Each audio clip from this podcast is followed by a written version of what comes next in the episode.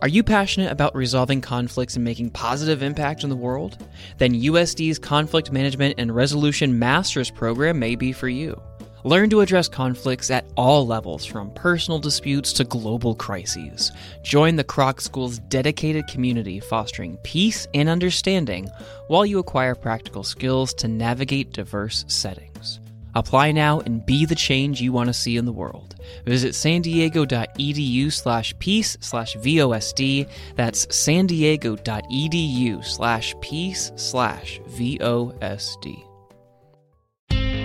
My mom says my neighborhood school isn't good enough. How am I supposed to know my kids are getting the best education possible? Welcome to Good Schools for All, a podcast from the investigative news organization Voice of San Diego and the Education Synergy Alliance. We cut through the jargon and polarized debate to get you the news and ideas that matter. Good schools are at the heart of our democracy and economy, and we're about good schools for all kids. We hope you'll learn and maybe teach us something. There should be an excellent school in every community. Enjoy the show. Well, I'm Scott Lewis from the Voice of San Diego. And I'm Laura Kohn from the Education Synergy Alliance. Hi, Laura. Hello, Scott. Hey, um, do you ever find yourself in this situation where you're um, you're telling your child, probably not since you have older kids, but you're saying like, you better finish that hamburger before I let you have ice cream. yeah. I've said that many times through their childhood. It's not working anymore, but yeah, it used to. I just I, I find I was doing that recently. I was sitting there. I'm like, you better finish that hamburger. I'm thinking to myself, like, what am I doing? I'm like, "Fi- finish that junk food before you get more junk food. Right. It's just, it's like, uh, like my desire to get in protein is reverted just to the point where it's like, I just get it in Any his form face. of protein. so I, I have you ever heard of any good ways to, you know, like change some, you know, kid's diet? Like it's, it's just, it's, it's No. brutal. You know, right? like the advice you get is to lay off basically and just Yeah. put put good food in front of them uh and they, they'll figure it out over time to eat it. I guess I've had that success somewhat with my daughter, who used to be super picky Yeah. and has um, just added more foods over time with Yeah. being confronted with them. But we definitely use that those leverage strategies It's also. just- it- it's so funny seeing like finish that pizza before you get cake. Gosh. All right, we've got a special show this week. Um, you ever heard of the County Office of Education or the County uh, Board of Education? We are uh, going to help you understand what those are. They're going to be on your ballot if you're in the San Diego uh, County region. Most of the region, anyway, of uh, San Diego is going to have a decision to make about the County Office of Education. So you can um, uh, listen to this and become more informed. Uh, just just to give you some background, like now this is not necessarily a school district like you might think, like uh, San Diego Unified School District, Poway Unified School District, Sweetwater. All these places are actual districts with a superintendent and a board that manage a bunch of schools. within a specific geography. Exactly. Uh, the County Office of Education covers the entire county, is run by a superintendent whose job is overseen uh, and approved by a board of education. But unlike some of the school districts, the board of education, the five-member board of that uh, of the county uh, board of education, does not necessarily do a lot of the same sort of policy approvals and individual uh, appointment approvals and other things like what the what say the San Diego Unified School District does. It's a six hundred million dollar budget at the County Office of Education. They do have schools though. They do. They they run uh, court and community schools, and they contract as well with some schools for special populations. Yeah. And they also have one uh, rather large charter school with uh, over sixteen hundred students. Which one's it. that? It's called uh, Literacy Charter School, Oh. and, uh, and at the secondary level, it's called Liberty Charter School, and it's headquartered in El Cajon. But I think it's I, can't quite tell. I think it's mainly online. Right. So the County Board of Education and the County Office of Education, the county office in particular, does a lot of things, and it's run by the uh, Superintendent Randy Ward. And we're going to talk about, uh, by the way, his future, which is I think one of the most interesting parts of this discussion going on about the future of the Board of Education. But also, the, the County Office of Education also pools legal resources for school districts. So, for example, if if uh, school districts face lawsuits all the time, as you can imagine, uh, and the uh, the county office sort of coordinates the legal pool, the sort of legal fund for a lot of these. And if you're a small school district and you uh, need IT support or other sort of support that you can't pull off yourself, uh, the County Office of Education helps both create solutions for that and and, and support uh, for different agencies. They do that. They also provide um, some uh, professional development and uh, curriculum support for school districts. Um, sometimes they have authority from the state to provide that service and some extra funding from the state. Um, sometimes they get grants to do that work. They also play a role in out of school time programming across the county and a big role in early education, actually, a really important role uh, contracted with First Five San Diego to do our quality rating and improvement system. We've talked about that before, with potentially a much expanded role in that area coming if uh, a proposal by the governor is passed by the legislature. Help me explain. What do you mean? On the early education side? Yeah. So the governor is proposing to um, eliminate transitional kindergarten, eliminate our state preschool program, and combine the dollars that had been going into those programs and block grant it out to school districts.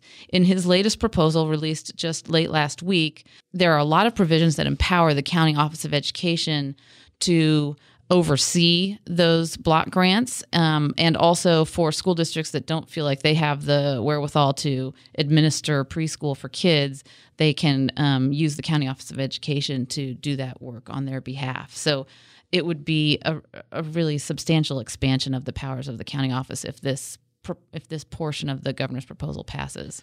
So that means that then that, like she said, is run through the county superintendent of education. And that job is overseen, of course, by the county board of education.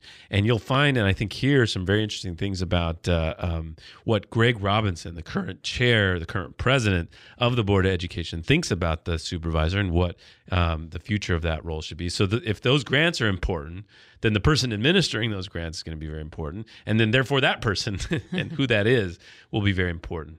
And so we tried to set up a debate uh, between Greg Robinson, the president, and his challenger, Mark Powell, who's being supported by the California Charter Schools Association, and uh, and in a sort of surprisingly um, uh, interesting investment in in this kind of.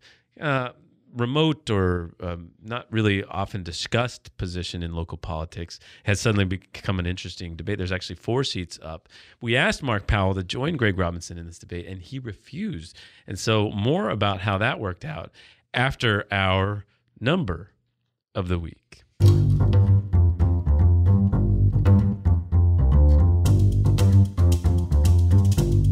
Our number of the week is 1,600. That's the number of students that are at any one time enrolled in uh, San Diego County Office of Education schools.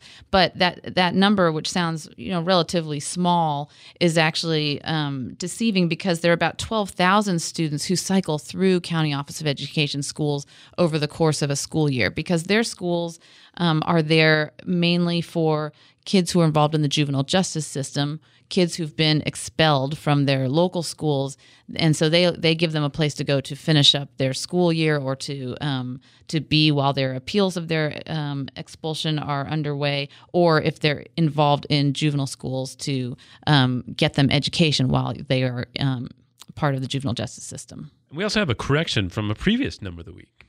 Yeah, I left out a couple of important words when I said the number of the week um, on our English Learner um, podcast. I said that 75% of middle and high school students are long term English learners. And of course, that's not the case. It's 75% of high school and middle school English learners are long term English learners, meaning those English learners, three quarters of them, have been classified as English learners for seven years or more. So uh, sorry about that, everyone. The point was obviously to highlight how they get stuck there. They do. They uh, they get uh, classified that way, and they cannot pass the test that allows them to um, become unclassified as English learners. And we need to, and and actually, the districts and schools are mobilized to figure out ways to help kids pass out of the English learner status more quickly. All right, and our what's working this week?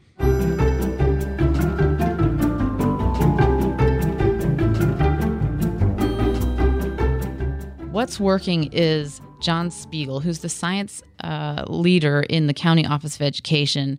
I just wanted to celebrate the great work that he and his staff are doing to help the schools and districts in San Diego County implement the next generation science standards. We talked about these with Trish Williams in our, I think it was our third podcast. These are new standards just for the science area. They're really changing in a dramatic way um, how schools are going to be teaching science both introducing it in the elementary level and um, and changing it for the high schools. And John and his staff are providing lots of professional development opportunities, lots of online resources, so that I think our county is really going to be on the forefront of implementing these great new standards as a result.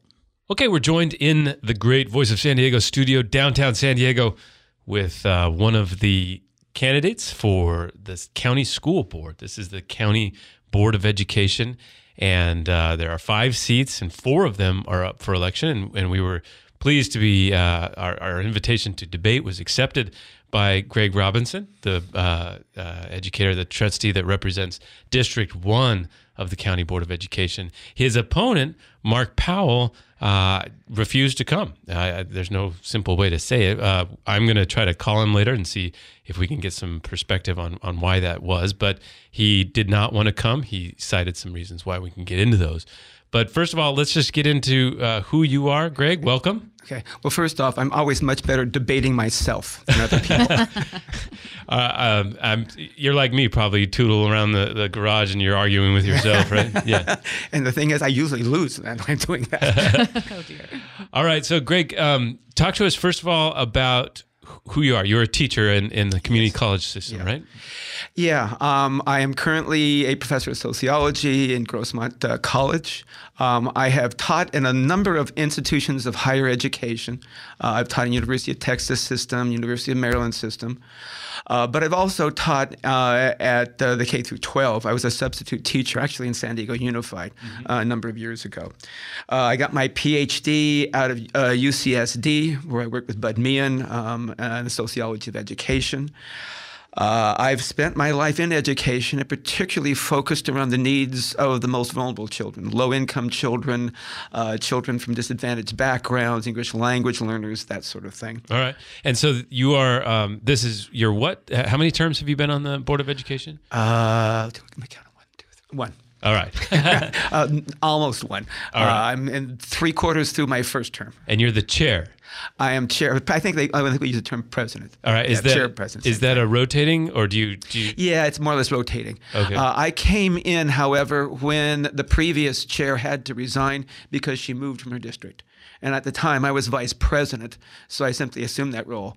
Uh, but then I was elected again uh, this last uh, January. All right. In the previous segment, we talked about the um, actual things, some of the things the county office of education does, and the and the county um, board of education does. But just um, give me a distinction about what. Uh, you know, it's not necessarily the same as a as a school district with a superintendent it, you as a board of education have a few limited things you guys can influence, right? And what are those? Uh, the superintendent, right. primarily. Yeah, people often confuse the county board with uh, San Diego Unified. Um, one, we're, we're, not, but two, a county office of education, a board, has much more restricted control than a traditional district does. We have no say over personnel. Um, the standard line an awful lot of people get told when they get, they get elected to a board is that is you've got one employee. Uh, that's usually an exaggeration for district folks, but it's not for county. We really have just one employee, and that's the superintendent. Uh, the other thing that we have more formal control over is the budget. Uh, that all budget items come to us for approval. Uh, and then finally, we do have say formally over policy and program. That tends to be uh, kind of a gray area. Now, just sorry to just one of the things that's interesting though you don't you don't get to approve labor deals that no, come through. Nothing so you, so you have say of over budget items, but not necessarily labor negotiations at all, yeah. which is different, much yep. different than, than school districts. Yeah, maybe say a little bit more. So the county office of education does manage some schools directly and contracts with a few schools, but maybe that's not the bulk of your responsibilities. Could you yeah. describe it a little more? Well, we don't manage other districts unless it's a peculiar circumstance. I mean, we will come in uh, as we did down in uh, Sweetwater if there was a disastrous situation where all the board members basically got indicted. Mm-hmm. That's the, a very unusual circumstance. Thank goodness. Yeah, exactly. Um, but we do manage the county schools, uh, the community schools, and the court and juvenile justice. And those are the most vulnerable children in San Diego County. Yeah. So, for instance, one of the schools that the County Office of Education jointly um, manages is the Monarch School, the school for the homeless uh, in right. in the East Village, Barrio Logan area, and uh, and that's a public-private partnership with that. Yeah, the education is provided solely by us, by the county, but there are other facilities and other programs that are uh, that are instituted through that. They have kind of wraparound services, not merely for the children, but for the families that go there as well. And I think that's a really important point. I mm-hmm. mean, we'll get into the educational philosophy later, but it's that wraparound services and the whole child that, for me, is particularly important. And when you describe that emergency financial role of the County Office of Education and the Board of Education, what you're talking about is, is the, the most extreme version would be if a school district went insolvent. It would be the County Office of Education that largely coordinated the receivership that would follow, a sort of um, a loan from the government of the state, but also uh, some serious sort of authoritarian takeover of the of the of the district if it gets if it gets bad. Well, there's one step before that. I mean, before it actually, a school district can go to the state and ask for help financially, and at that point, then they uh, appoint a receiver who comes in, uh, an agent who just takes over and really is kind of the dictator. But short of that, when a school district is unable to meet its economic responsibilities, then the superintendent. We need to back up a little bit because the board has no say over that. Actually, it's the superintendent who will appoint someone. For example, what they did down in San Ysidro. Um, in that situation, the, the the county office in the person of the superintendent, the person he appoints, goes down, sets up somebody, gives them advice, and they have kind of not final. Well, they have final say. They get to have veto over it, but it's not the same thing as when you appoint a kind of receiver that comes in from the state. So, are you saying that the county board of education didn't have a role in that um, in that support for San Ysidro School District? None. They had no say in that whatsoever, the way we would have liked to. All right. Well, let's get into that a little All right. bit. So, um, the county superintendent right now is a man named Randy Ward. He's been there um, about twelve years or so, yeah, about 12 and he before I came. and he has uh, uh, his contract is up pretty regularly. I think you have some pretty strong views that maybe it's time for a change. Well, I do, um, but Randy himself has said he wants to leave. Um, usually, we have an evergreen contract which gets renewed for three years uh, continually. Um, but about uh, about three and a half years ago, Randy said he wanted to retire. Uh, he wanted an unusual four-year extension on his contract, and then he said he was going to leave. And so I, I mean, I have a lot of respect for Randy Ward. He is a dynamic, very bright, articulate spokesperson, and you couldn't ask for a better person to represent the county and the general community in a presentation or a discussion of an issue. But his approach to education is different than mine, um, and he tends to be somewhat authoritarian, and particularly in regards to teachers. Um, many of the reforms that he's instituted, I think, are very good ones, but they've been forced down the throats of the teachers without any concern or feedback or even participation. Like what? Well, for example, uh, he's taken a large number of our schools. Well, first of all, let me just back up. Uh, probably the, uh, the most impactful one was during the financial crisis. Um, Randy decided to reorganize the entire county.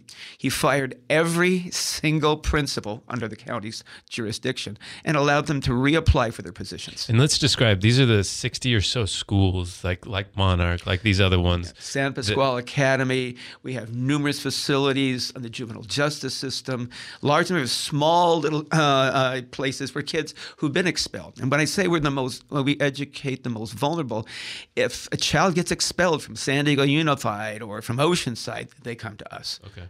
And so Randy reorganized that by way of firing all the principals. If you know anything about education, you know the day to day security of a teacher is based in their principal. And it completely disoriented and put an awful lot of fear in the part of those teachers. And I kept asking Randy, please just go out and talk to the teachers, reassure them. But unfortunately, I mean, he was so used. Oh, one other thing you should know about Randy, he's been that fiscal agent who comes in the past, who came in. Yeah, in Oakland, uh, there was a bankrupt uh, school district there. He took it over. Exactly. Not only Oakland, but Compton as well. Yeah. I mean, this is a guy who comes in and is used to giving orders not listening to feedback because he has to. He has to get things done uh, quickly. But that kind of mindset, which is very good in a place that's in complete chaos and economic meltdown, I think is inappropriate in other situations. What was the rationale for firing all of the principals? Oh, there, he wasn't satisfied with the level and form of education that was going on. Uh, there had been a FCMAT report, which is an agency that comes in and gives reports on the status of the uh, of your district or county. Um, and there's some criticisms of the economic management. Um, they thought that there should have been more consolidation of some of the schools, and they weren't uh, they weren't impressed by the level of education in some areas. So he then ended up. I mean, I agreed with most of his reforms, but the way he went about that, I mean, to fire every single principal and then allow them to reapply for their job, even if you keep three quarters of them, it's needlessly disruptive. Oh, so he did keep them. He didn't know. He didn't keep all of them. I think he kept less than half. Well, see, one one of the things that's interesting about this in the, in San Diego Unified, again, a separate district yeah. in the city of San Diego, second largest school district in the in the state. Cindy Marten, the superintendent there, has said that her primary focus in in sort of bringing quality schools to a neighborhood is to bring in new principals. And, and she's changed dozens of principals mm-hmm. out and to a lot of the same sort of concerns because her point is like, and I think a lot of the point is, you know, teachers, there's a lot of restrictions on what you can change. And, you know, obviously there's a tremendous amount of laws about, about what they get to do and where they get placed. But she said, you know, principals we can we can work with and change, and she has dozens, and and uh-huh. that's been there. That's actually what they point to when you say, "What are you doing to make schools better?" So I guess you know why why might it be okay in that situation, but not with what Randy did. Sure. I mean, one, you have to look at the number of people who were fired, the percentage. I mean, he fired every single principal. Two. So you're talking about that sort of technique of firing that, all and then asking then, them to reapply. Yeah, to reapply. Um, and well, it is a technique. I mean, when it's percentage, I mean, when you do every single principle in an area, I mean, that's different than doing it gradually over time. It's different than doing 20% or 50%. Every single one of them is done like that. That's designed to create emotional, if not educational, insecurity and chaos. What did you see in the year that followed that? Oh, teachers were upset and scared. They didn't know what was going on. Morale plummeted as a result of that. Mm-hmm. Um, but let's go back to the central point. Yes, I, I have respect for Cindy Marten and what, she, uh, what she's doing. So many of the education reforms, not just what, it's how you accomplish them. And that's what I was saying earlier. Most of the reforms that Randy has, uh, Randy, the superintendent, has instituted, I support, but it's the form of doing that. It's the style.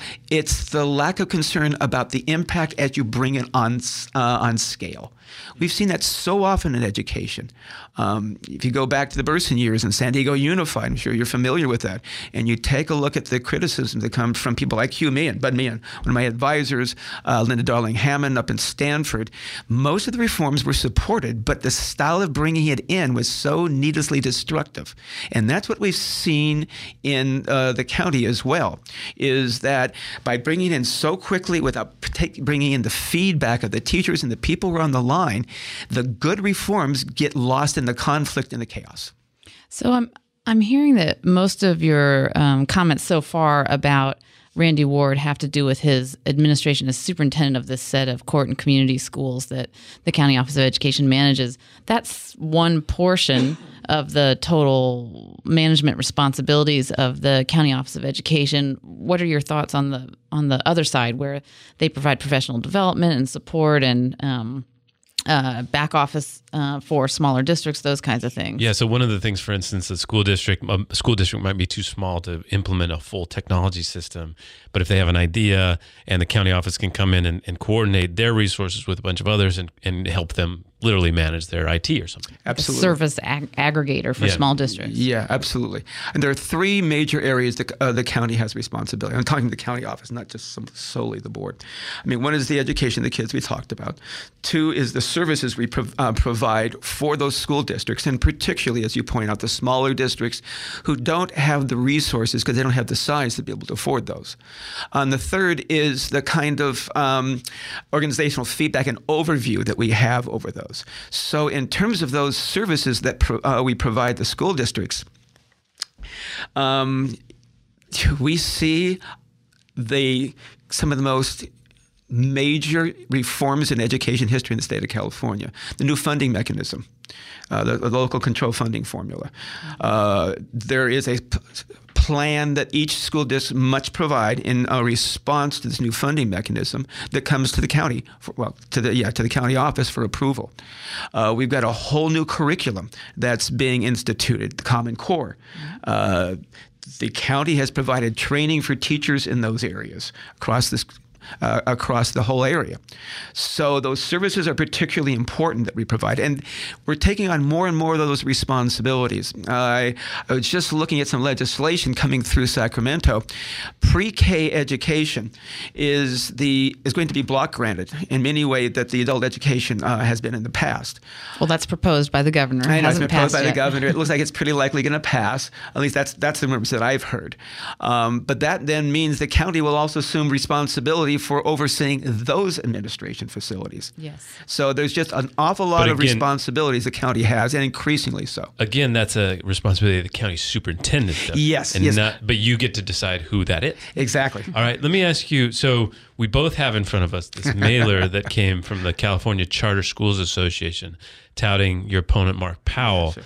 And um, obviously, it seems like the charter school uh, network has gotten kind of fired up to get involved in this race. Uh-huh. Um, and the role you guys play in charter schools is as a sort of backstop. If a school district um, doesn't approve a charter uh, application, they can appeal to the county uh, Office of Education and then to you in particular, the school, the county board of education. That's one thing you guys get mm-hmm. to do is mm-hmm. is weigh in on that decision. Um, there was that famous case of uh, the Thrive Public School that in in the city of San Diego got the staff for the school district was was for it, uh, but the school board rejected it. It went uh, to appeal to you. You rejected it. It went to the state board of education where it was finally approved. What is your opinion of charter schools and this sort of concern from the Charter Schools Association? Okay. I think charter schools play an important and vital role in educational reform, but not the only role. And I think we've seen that there have been abuses of that system like any other. And we've seen here in San Diego County, I mean, situations where small school districts are chartering schools, you know, 50 miles away, which there's virtually no oversight. And we've seen some of those close. Now, you mentioned one particular charter, um, but there are dozens of those. And I'm concerned about the oversight of those. If those schools are offering an alternative that is effective for the children, that has to be supported. But we need to have the same measuring stick to evaluate them. And I think there hasn't been enough of those evaluations. And we've seen some of the chaos that's a result of that. Some of those charter schools have uh, have gone bankrupt, leaving kids adrift, including in the San Diego Unified School District. Uh, we've seen some unscrupulous people who are making large amounts of money, and then the uh, the schools go uh, go under. So it's a complicated situation. Um, I do support charter schools when I can see that they are doing the effective job. I mean, actually, I know the research evidence on this, and it's kind of uh, it's complicated. Um, there are good charter schools, there are bad charter schools. There are good public edu- traditional schools, there are bad ones. Where it seems to be the most consistent is that charter schools do have, have been very helpful with low income students in inner city areas. A study out of Stanford, the Credo Institute, seemed to indicate that. But you've always got to be careful on those in terms of the data. But there does seem to be indications that that is an effective job they're doing. So I support them in those kinds of circumstances if they're doing the job they're really designed for but not an circumstances. I'm not a blank. Uh, I'm not a rubber stamp for charter schools, and I'm afraid that's that's exactly what the charter school folks are looking for. If they're looking for an engaged partner who really want to have, put the kids first, I'm with them on that. But if they're just looking for anybody who'll just rubber stamp them as they come through, I'm sorry, I'm not going to do that. Well, yeah. Um, what's um, important in the whole concept of chartering is number one when uh, that the schools have to apply for a charter. So it's a very rigorous process, and it's intended to be, and that's an important uh, moment for the public in the person of the or um, as represented by the school board or the county board of education. Um, to weigh in on whether that school should exist. And then the second thing is ongoing accountability. So um, I, I, hear you that that's an important role that you play in that decision about whether to authorize charters. So what's what's your view about the county office of education's um, role as an appeal spot for charters that are rejected by local school boards I mean, that's what I was saying earlier. That's one of the, the major functions that we have is as an oversight. For charter schools, we also have, we kind of act as an appellate court. If a kid gets expelled, uh, they can come to us and we can force them back into schools as well. So, charter schools are an important part of what we do. But a small part. I mean, there's so many other areas that are engaged in. Have you ever- And I'm a little concerned that this debate is only around charter schools, which is maybe you know five, ten percent of what we do. Have you but ever- let me just back up Yeah. and go back to the issue of charter schools in this particular case. Remember that those school districts, uh, when they get uh, get turned down, they come to us. Our staff does an, uh, an independent evaluation of the programs involved based upon the criteria set by the state. We have never turned down a charter school that wasn't told by our staff that it was not a viable opportunity for those kids. Never. Have you ever uh, accepted an appeal and sort of reversed the school district's decision? Uh, Not since I've been on. There's only been about three or four because I've only been on three years now.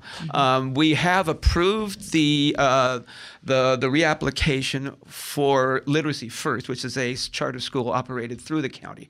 Um, most of the ones that we've come through, however, have not been uh, been supported, and that's on. I'll be quite honest with you. It's solely on the basis of what our staff comes up with.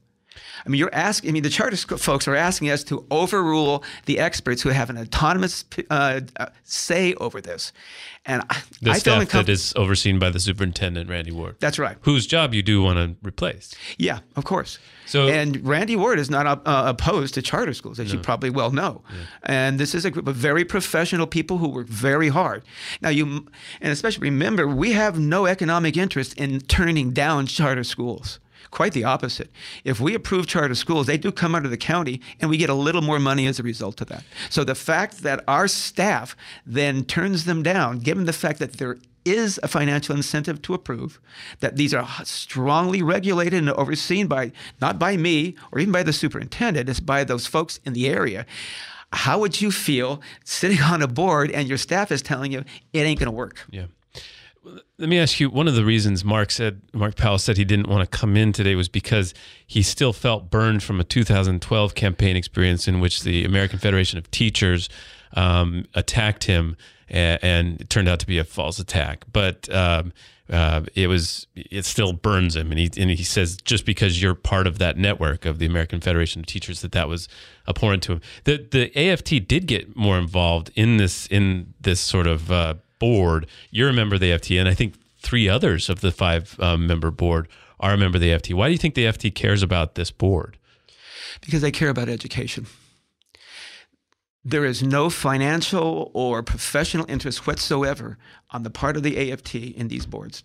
Doesn't represent a single teacher in those areas. Doesn't get one dime out of that. The AFT is concerned, like any other professional organization, the quality of education. And that organization, as most teacher organizations, believe that, the, that education starts with the highest quality teacher in the classroom. And that's what they're committed to. I mean, if you're asking in general about, yeah, I mean that I have no idea. This was I, I was not even around when Sure. the last time around that he got burned by that supposedly. Um, so I wish he was here. I'd like to talk to him about that. But my yeah, my membership in a teachers organization. I'm a teacher. You bring a teacher in here, and we're all going to be a member of some kind of teacher organization. If you have problems with that, you have problems with teachers. Mm-hmm. I mean, that's and that really bothers me. There seems to be a focus these days on making teachers scapegoats. That the teachers aren't really doing the job they should, and that we really need to do is just find a bigger stick to hit te- teachers with. That's not my approach to education. And that's why I am on this board and why I work very strong, uh, very hard to make sure we get the highest quality education that recognizes the importance of teachers in the process. I, so I know the AFT represents, to my knowledge, only one uh, teachers in one school district in San Diego County, which is Poway um, Unified. Do does AFT represent the teachers in the court and community schools? Nope. They're represented by the CTA. Yeah. So, um, so is the I have sort of a I, maybe it's a related question, but I've been curious about why it is that so many um, county board of education mem- uh, members are from community colleges. How where did that come from? because of the interest in the uh, the education of these kind of kids. I mean, we at community college teach. Uh, we we at the community college teach precisely the kind of children that are uh, being educated in uh, the county's offices, foster youth, low income English language learners, mm. and we come with that kind of a commitment to those kinds of students, and that passion for education for those kinds of students is, is exactly the reason why I got involved, and I know almost everybody else on that board has that same passion for those kinds of students. Sure. I think when you when you describe teachers as as being used as a scapegoat, there's another sort of spin on that that is like, well, we're trying to find, recruit, and retain the, the highest quality teachers. As you said, that's the foundation mm-hmm. of a good education and and so I think there's there is some concern and some uh, hope that you could both recruit and retain them, and then also incentivize and pay them what they're worth, but then also evaluate and and either counsel or sort of move uh, poorer performing teachers out of the system. Mm-hmm. Um, that's a much sort of nicer way to say some of the things that you you described there. Is there any part of that that you take issue with? Not really. I mean that the key is getting the high quality people into education. We've seen that comparatively. Know, Finland's the classic example of this. Places where teachers are respected, financially fairly treated, and have status in the community, in which they come from the top of their classes, are the places where students do best. Mm-hmm. Um, so the the focus on teachers as a scapegoat. What I mean by that is we know that there is a teachers are part of the educational process. But let's back up a little bit.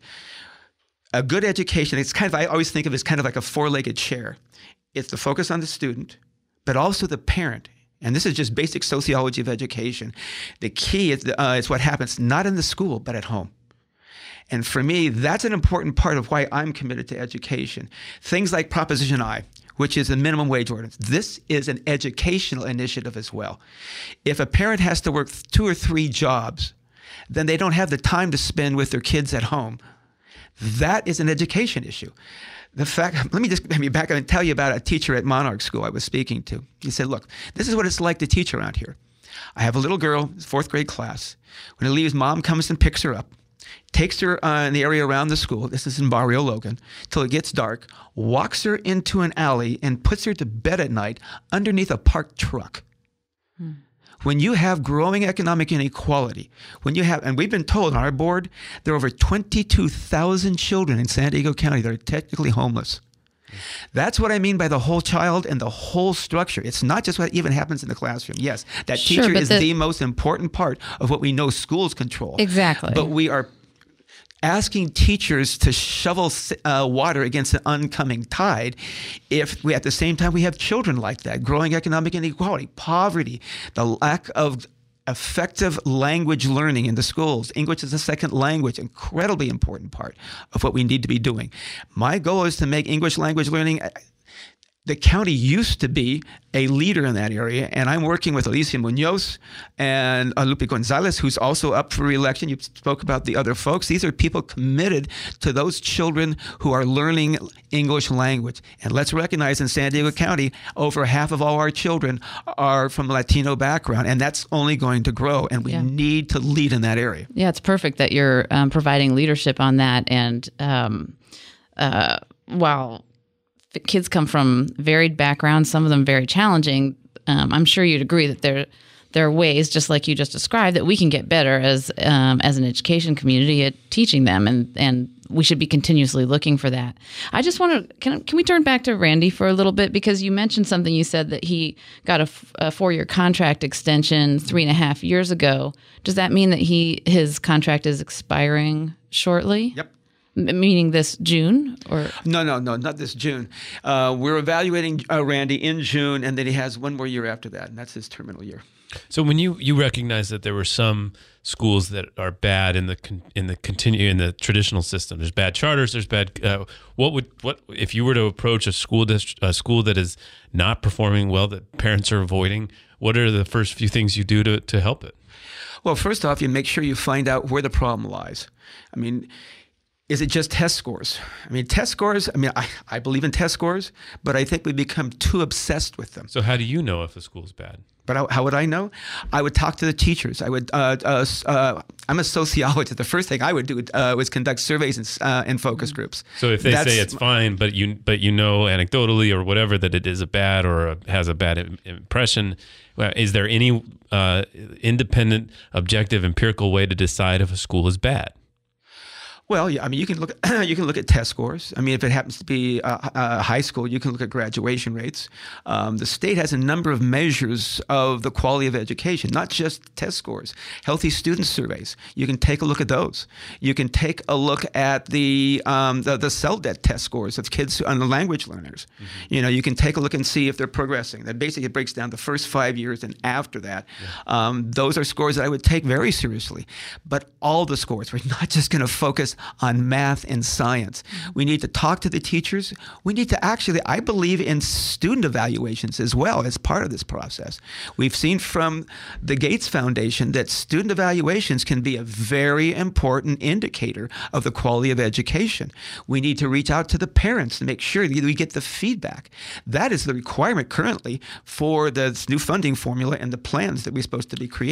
So, so do you see the County Office of Education as having a role in helping the public understand what quality education looks like and helping families pick good schools, helping to make sure that we've got good schools in all our communities, or is that not an appropriate role for the County Office of Education? Oh, I think, yes, of course. I mean, we do have that responsibility to reach out to the whole community, to educate them about the nature of of classes and, for example, what's going on with the Common Core, uh, what they can look for in, you know, in primary care education. That's going to be a, a big issue.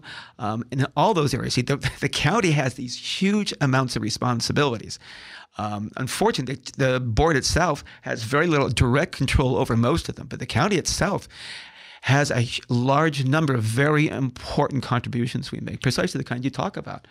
Well, the County Office of Education and the Board of Education are a big deal. And if you um, are filling out your ballot right now, or if you're uh, going to go to the polls in June just directly to vote, you should pay attention to this race. Four of the five board members of the Board of Education of the County Office of Education are up for reelection or for uh, an open seat.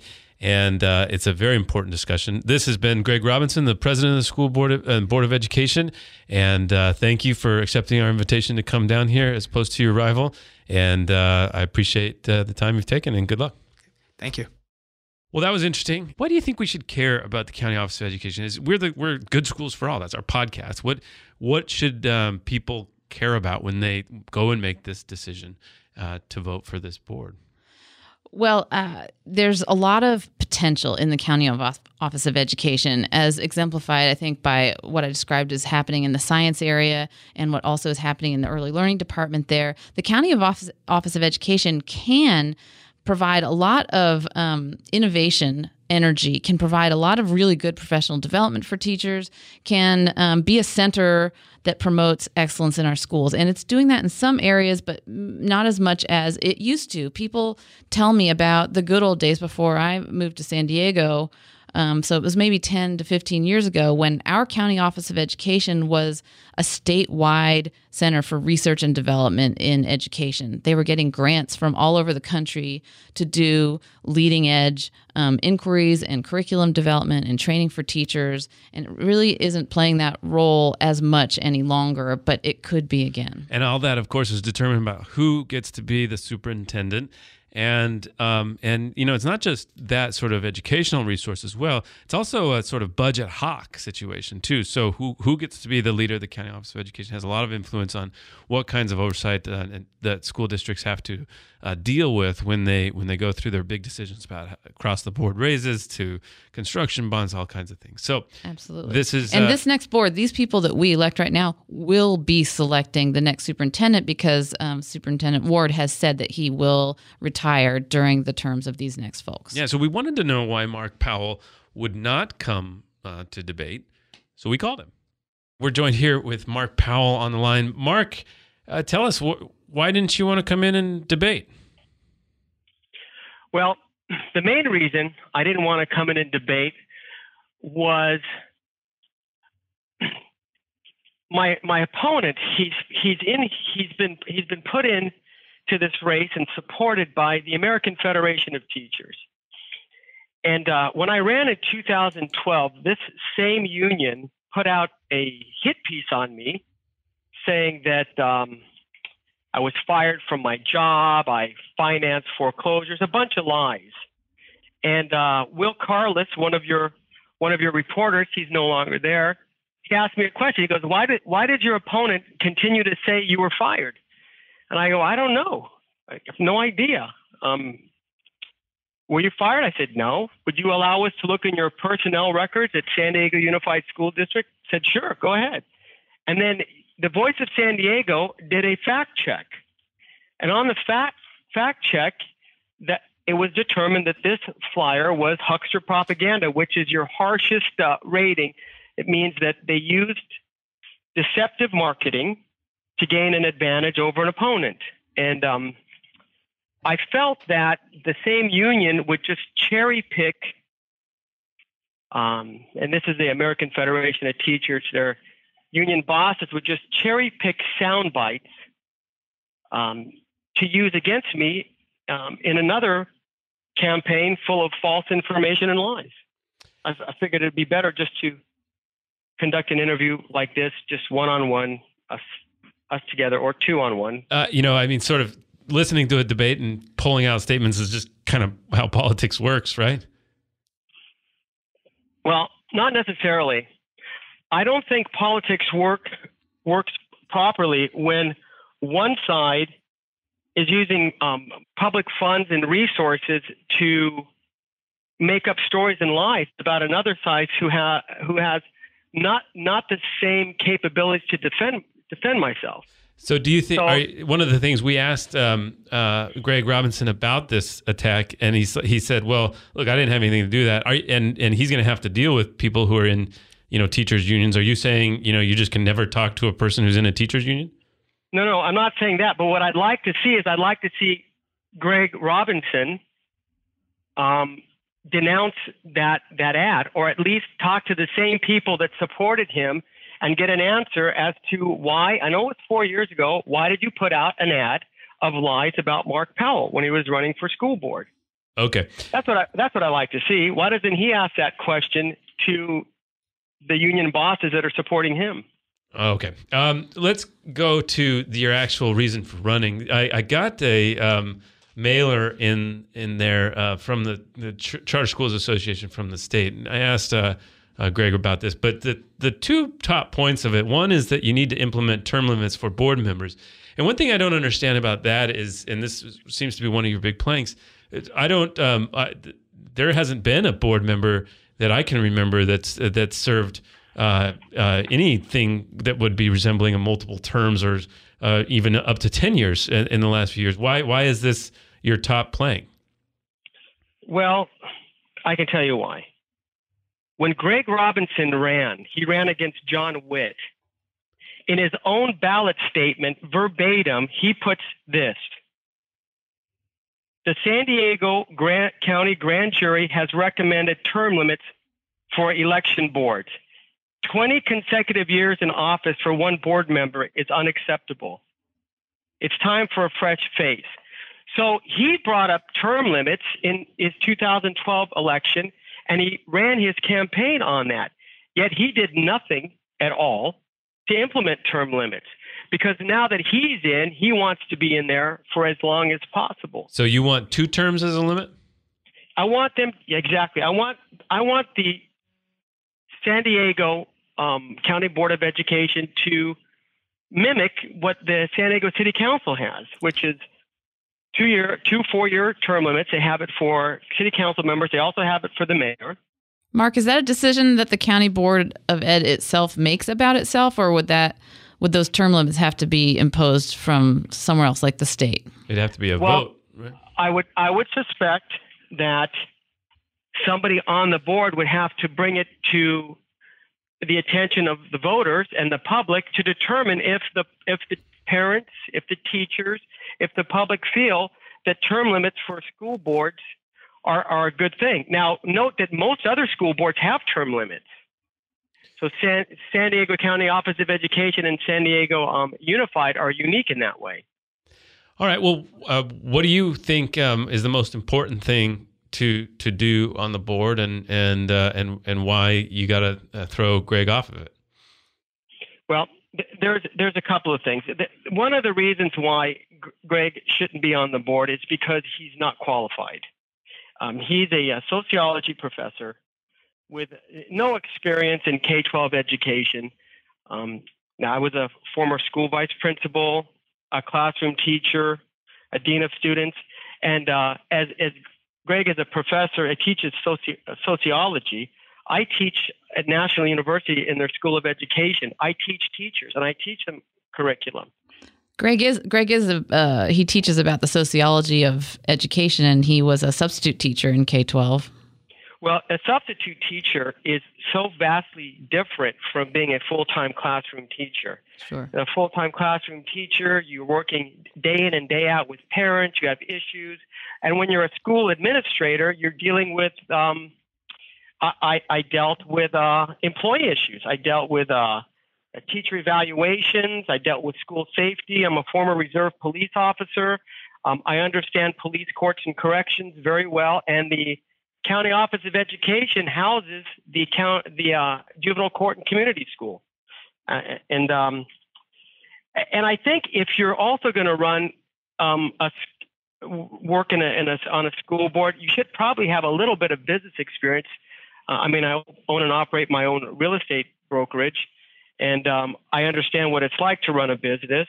Uh, so, um, eh, just vastly more qualified than Greg. I'm sure he's probably a nice guy and good sociology teacher, but uh, other than that, I don't think he's qualified. So it's, it's One of the, the the mailer that we got came from the Charter Schools Association. We asked Greg about this, and his point was, well, um, you know, we've only had a few that have come up, and the county office has recommended, the staff recommended that we didn't uh, approve the appeals that were uh, that were made to us about these charter schools. Uh, do you have uh, a different perspective or a more liberal interpretation of what you what you as the board should do when a charter school appeals to the Board of Education? I would say that I don't know his interpretation may be a, a little bit off center because in, since 2011 they've had seven appeals and they've they've only granted one charter. But as far as as I'm concerned, you know, charter schools are public schools. They're not private schools. Parents don't pay money for their children to attend charter schools. I'm sure that there's really good charter schools and there's really bad charter schools. I would give a, a fair um, evaluation if, in fact, an appeal does come to the county board. But what's more fascinating, Scott, is this. Let me let me just share this with you. Let's look at High Tech High School as an example. That's a charter school, all right? There is a a a li- list of people that want to get in this school, and if the school is that good, why is it that it cannot be replicated by other districts? I suspect it can. What role would the county board of education have in in that in answering The that? County Board of Education provides support services for the smaller districts that, that may, may not have the facilities or, or the capabilities to, to house things like curriculum instruction. I'll give you an example. I attended when I was working as a, uh, a teacher with San Diego Unified School District, a curriculum and instruction academy at the County Office of Education. It was a year long academy. I graduated from that academy and also attended something called the Future Administrators Academy even though I was with San Diego Unified School District, the county offered these kinds of, of, of, of training sessions. And I think that those would be instrumental for the smaller districts who may be looking to replicate um, a, a, a school of choice and, uh, and put that into their regular public school system. Mark Powell, uh, small business owner and uh, and former teacher. Uh, anything last point you want to make about why you, why you uh, wanted to run for this office? Well, I, I just got to tell you, um, you, know, th- this I have a history of community service. I'm I'm the president of a of a local Rot- Rotary Club here out in La Jolla, and um, I uh, revitalized the Clairemont Town Council um, years ago. I've I've got this ongoing community service. But one of the main reasons why why I want to run is I have kids in public school. I have a vested interest in the education of our students. I'm a graduate of San Diego Unified School District. I went to public schools. I want to do everything I can to help make public schools better for all students, not just for select few, for everyone. And that's why I'm running. Mark Powell, thank you for joining us. Scott Lewis, thank you. Thank you, guys. Bye bye. Well, there you go. There's your choice. Um, there's, of course, if you live in North County or in other parts of the county, there's going to be other discussions, but that's kind of the same breakdown, really. Um, if you have any questions or have any feedback for any of these shows we've done at Good Schools for All, please uh, call in to 619 354 1085 and leave uh, uh, a long or a short clip on what you're experiencing and what you'd like to know.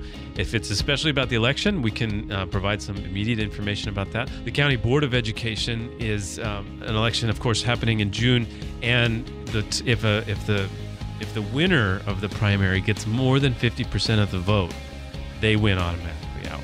So it's the June ballot that counts on those. Um, other school districts, including San Diego Unified School District, the race that's going on in particular in the southeastern uh, section of the district uh, between LaShae Collins and Sharon Whitehurst Payne, that race will move on, uh, guaranteed to the November runoff, despite uh, the differential in the June primary. Uh, that's the top two finishers always move on to a citywide election then. Um, the, almost the entire city of San Diego gets to vote on every district, which is unique in some ways. So stay tuned. Obviously, November, we're going to do a lot of work to prepare for November. There's going to be a lot of discussion about that. Um, but for the county office, uh, that might be decisive in June. And that's another Good Schools for All. Thanks for listening, everyone.